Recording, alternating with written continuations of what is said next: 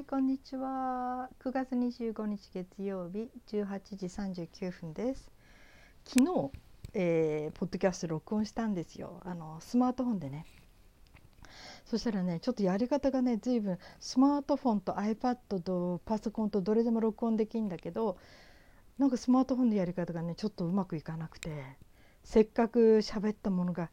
消えちゃったんですよね。操作間違えてちょっとがっかりしてました。で、今日新たに話します。はい札幌涼しくなりましたよ。もう12度とかです、だからね、いきなりもう秋ですね。今まだ残暑のところってあるんでしょうかね。東京とかあっちの方はね、九州とかね。札幌も突然寒くなりました。本当に、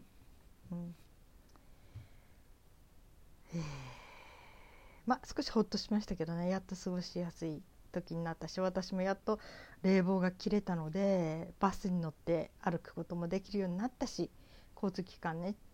使えるようになって、建物にも入れるようになりました。冷房がもうないので図書館も安心して入れるし、お店屋さんも、安心して買い物できるし、やっと私が外に出歩けるような普通の生活ができる気候になりました。はい。で、まあね、もうほとんど2週間ぐらいぶりに話すんでしょうかね。この間に一番大きなことといえば、ちょっと今オーディブルっていうね、アマゾンの方で音声録音したもの、要するに本を、タレントさんとか俳優さんとか声優さんとか朗読者が読んだものを聞くっていうね、そういうサービスがあるんだけど、有料のね、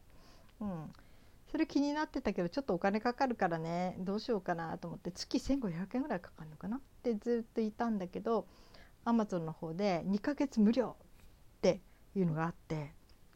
ちょうど私ね、新聞で見つけた本があって、その本どうしても読みたくて買おうかなと思ってたんですよね。だけどそのオーディブルの方で無料で聞けるっていうんで、これはじゃあちょっとオーディブル使わせてもらおうかなと思って。ただね、2ヶ月無料って言ってもその後1500円だし、ここ上手にね、更新の時にそこでもう切る、解約しちゃえば無料のままで終わるんだけど、ちゃんとその日にちをしっかり覚えてないと、うっかりしてると2ヶ月過ぎちゃうともう自動更新になるから、1500円払わなきゃならなくなるっていうことでね、二の足踏んでたんだけど、でも2ヶ月も無料って随分太っ腹だな、アマゾンって言ったら、うちの娘がアマゾン結構太っ腹だよねって。アンリミテッドっていうのはあるんだけどね、電子書籍も、無料期間があったりするんだけど、そういうことやるしねって言って。で、娘はね、何回かそういう機会には利用しては無料で聞いたりして、ちゃんと解約する日さえしっかりメモしておいたらね、無料で終えるからっていうことで、アンリミテッドに関しては今はね、お金払ってるかな、アンリミテッドっていう、Amazon で選ぶっていうか、アンリミテッドに登録する。要するに例えば私も電子書籍を数冊書いてるんだけど、それをアンリミテッドっていうところに登録する。そのためには Amazon でしか発売してないものじゃなきゃダメなのね。私楽天の方と、あともう一個どっかでも出してたんだけど、そういうものはダメで、そっちの契約を切んないと。Amazon だけで発売するものに関してはアンリミテッドに登録できて、そしてアンリミテッドっていうのは、読む人はいくらだったっけ、1000円か2000円どっちか全然違うねで、毎月払えば毎回、自分の本棚に20冊までは電子書籍を読めるのね。で、読み終わったら違う本をまた読めるから、ほぼ永久に好きな本を20冊はいや、もうどんどん使い回していけばずっと無料っていうか、その定額で何十冊でも本を読めるという電子書籍、そういうもので、そして売ってる側にしてみればっていうか、出してる電子書籍出してる方なんだけど、そうすると、アンリミテッドで読まれたページ数、例えばその人が100ページ読んだとしたら100ページ分のお金が入ってくる、こまめにっていうようなシステムなんですよね。ただ買う方にしてみれば、本当に要するに定額料金で払ってるともう無料で読んでるのは気になるし、だからとっても面白いけど、なんかすごく得した気分になるんですね。そしてまあ裏話なんだけど、このアンリミテッドにあれする時にもちょっと値段の設定っていうのがあってね、これもいろいろみんなね売る人は勉強していくんだけど、調べたりしてね。でだいたいね電子書籍安いのは200円300円で出してる人がいるのね。それかまたは本当にハードカバーでしっかりした本を出してる時には、例えば1500円で出したら1300円ぐらいとか、電子書籍は200円ぐらい安くとかね、そういう風になるんだけど、初めから電子書籍でだけで出してる時は結構値段をグーンと抑えて出してる人がいるのね。そうすると買ったらそれぐらい、例えば300円の値段だとして、だから300円の値段なのと、それから買ったら、1000円の本と、この2つがあったとして、アンリミテッドで読むときになんか1000円の方が自分がすごい得した気になるらしいのよ。同じね定額の中で読むのはちょっとでも高い本を読んだ方が得しちゃったっていうようなね感じ、それからやっぱり価値も感じるっていうのかな、っていうのがあるから、だからまあ大体あれはそうね、もう 5,6 年前だけど300円ぐらい電子書籍ね、あれしてしまうよりはものすごく高い値段をつけてしまった方が価値を感じてくれる、かえって読んでくれる人が増えるっていうような、そういう裏技もありましたね、教えてた人もね、だから結構自分で値段もね、値段設定も例えば値段設定のうちの何%が本人に入るっていうのがあって、でその時に Amazon だけで出した場合はそのパーセンテージが増えるのね。だけどあちこちのところで出した場合は結構その手取り額が減るというね。ただ電子書籍っていうのは本当にお金にならない、有名な女性の人でね、いるんだけどね、 YouTuber で、もちろん本を書く人で、その人が言ってたけど、私でさえっていうのね、私でさえ電子書籍ではお金は収入にならないって言ってましたね。要するにまあそういう人たちは大抵プロに編集してもらったりカバーつけてもらったりいろいろとするから、まずそこでお金かかってるんだけど、値段がもうすっごい安いから電子書籍っていうのはね、だからもう全然本当にどっこいどっこいになっちゃう。だから収入なんてほとんどビビたるものみたいなね、本当にね、本当にそうなんですよ。電子書籍ってお金儲かりません、まあ知名度というか、みんなにとにかく知ってもらうために入れとくっていう感じで、アンリミテッドに入れとくと誰も買わないで、定額の中で何十冊も読める中でちょっとこれ読んでみようかなっていうんで読んでもらえたりするから、だからまあ本の宣伝やなんかにとってはすごくいい、そして読む人にとってはね、定額料金さえ払っておけば好きなだけ読めるっていうことがあるので、ね、まあ、そういうような裏事情があります。で、それもねだ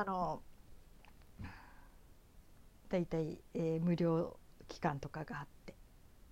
募集たりしたりするから、そういう時にこう何回か、娘は使ってたことあるみたいね。でうちは切ったり切らなかったり、いや今月お金きついなとか思う時は切ったりして、更新やめて解約して、それからまた1ヶ月ぐらいして、あ読みたいものがあるなとか思ったらまたお金払って、その1ヶ月か2ヶ月はそのいろんな本読むとかね、まあ今は多分、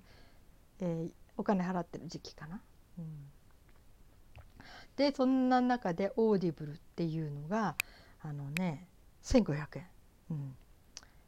でちょっと魅力を感じていたのは、こう耳から聞くのってながらができますよね。かけっぱなしにしといて、お茶碗洗ったり、それから、体操したりヨガをやったり、だからそういう面ではとても楽、部屋の片付けしながらね聞いてたりとかね、有効利用ができるからとても便利というか、それからやっぱり読む人がみんなプロだから、本当に声優さんとかね、聞いててもすごく面白い、本当にね、ドラマを見てるみたいなね、耳、要するになんていうか、耳で聞く、ドラマっていうの、映画っていうのを何て言ったらいいのかな、お話ストーリーね、っていうので、そんなんで私がまず一番初めに聞きたくて聞いたのが、題名覚えてないんだよね、新聞で、朝日新聞でね、ちょうど広告出してたの、大きくね、ものすごい脳の使い方っていうやつかな。要するに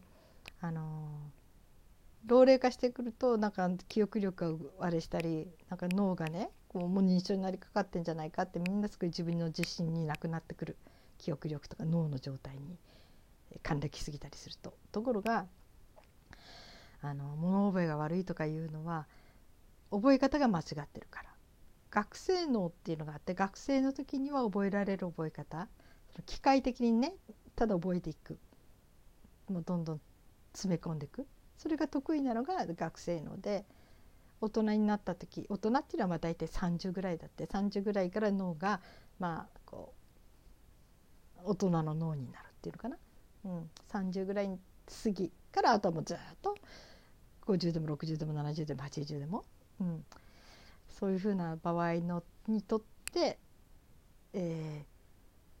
記憶するには、その学生のような記憶方法ではできないと、無駄。それよりはそういう脳に一番ふさわしい記憶の仕方ってあるから、それをやってったら全然その記憶力が若い人に劣るっていうことはなくなるっていう、その脳の使い方次第だという、そういう本でしたね。すっごく面白かった、勉強法にしてもね、例えば、勉強がテキストでね、のうちの問題50問があって、これをどうしても暗記しなきゃなんないとするでしょ、暗記、覚えていかなきゃならない項目。そしたら人っていうのは最初と最後だけはとにかく覚えてる、でこの真ん中っていうのは意外と覚えてない、あやふやになる。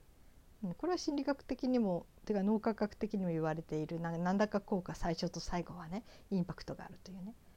ね、証明されてるらしいんだけど、だから復習するんなら真ん中から復習したらいいって。なるほどって、それ知らなかったな、確かにそうだなと思って、それは実践始めてます。今シンプルイングリッシュってね、80いつか話した英語の81の文のうち、それもとにかく丸暗記に近く覚えていこうっていうんで、何度もテストしても本当に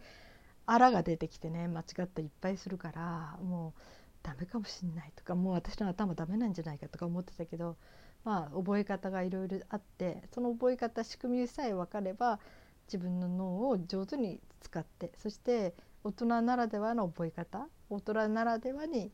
のこういろんな身につけ方っていうね、あるっていうことがね、いろいろ書いてあったし、やり方も書いてあったし、とっても役に立ちましたね、立ってます。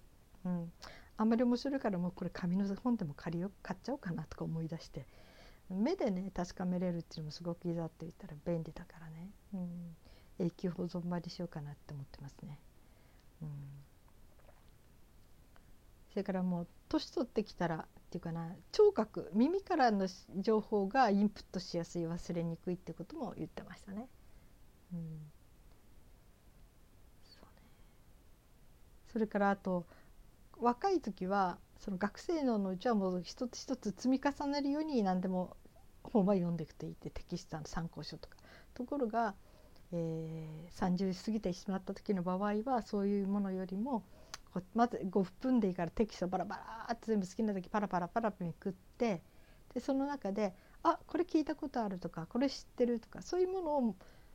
からやりだす。そうすると人間っていうのは知ってることとか親近感を持って吸収するのが早くなるから、してまた大人になるとね、その知ってることってあるでしょ、ところどころで、自分の知ってることにリンクするようなものがちょっとでも入ってくると、すごく勉強しやすくなるし、覚えやすくなるということを言ってました。だから心にいいなと思ったものとか、これな楽しそうとか、そういうものをとにかくランダムに好きなだけ好きなように覚えていくのがおすすめって言って、そうなんだとか思って、それもすごい役に立ってますね。うん、だからね、今スペイン語やってるの、今月ね。でもスペイン語は初めから問題集とか参考書見てると、もう初めの段階で投げ出したくなるぐらい難しい。うん、いやどうしようかな、もう嫌だなとか思ったりしてたら、そっかそうやってやればいいんだと思って、昨日あたりからねパラパラっと本めくって、あこれちょっと興味あるなとかね、あこれってなんかちょっと何かに似てないとか映画の似てないとかで、そういうところからを読むようにしてる。そうするとねこう好奇心が出てきて、もうちょっとやってみようかなっていう気になってますね。はい、これで15分になりました。それで今そのオーディブルなんだけど、10月のね1日までぐらいかな、その登録っていうかそのキャンペーンね、2ヶ月無料のキャンペーンに応募できるのはね。うん。だからもしよかったらせっかくの機会だから2ヶ月無料の間に皆さん徹底的にいろいろ聞いてみませんかって。まあこれ Amazon で買い物してる人だったら多分できると思う。うん。だからなんか多分クレジットカードとか登録したりして買ってる人が多いと思うんだよね。うん、まあ Amazon ギフト券でも買えるから、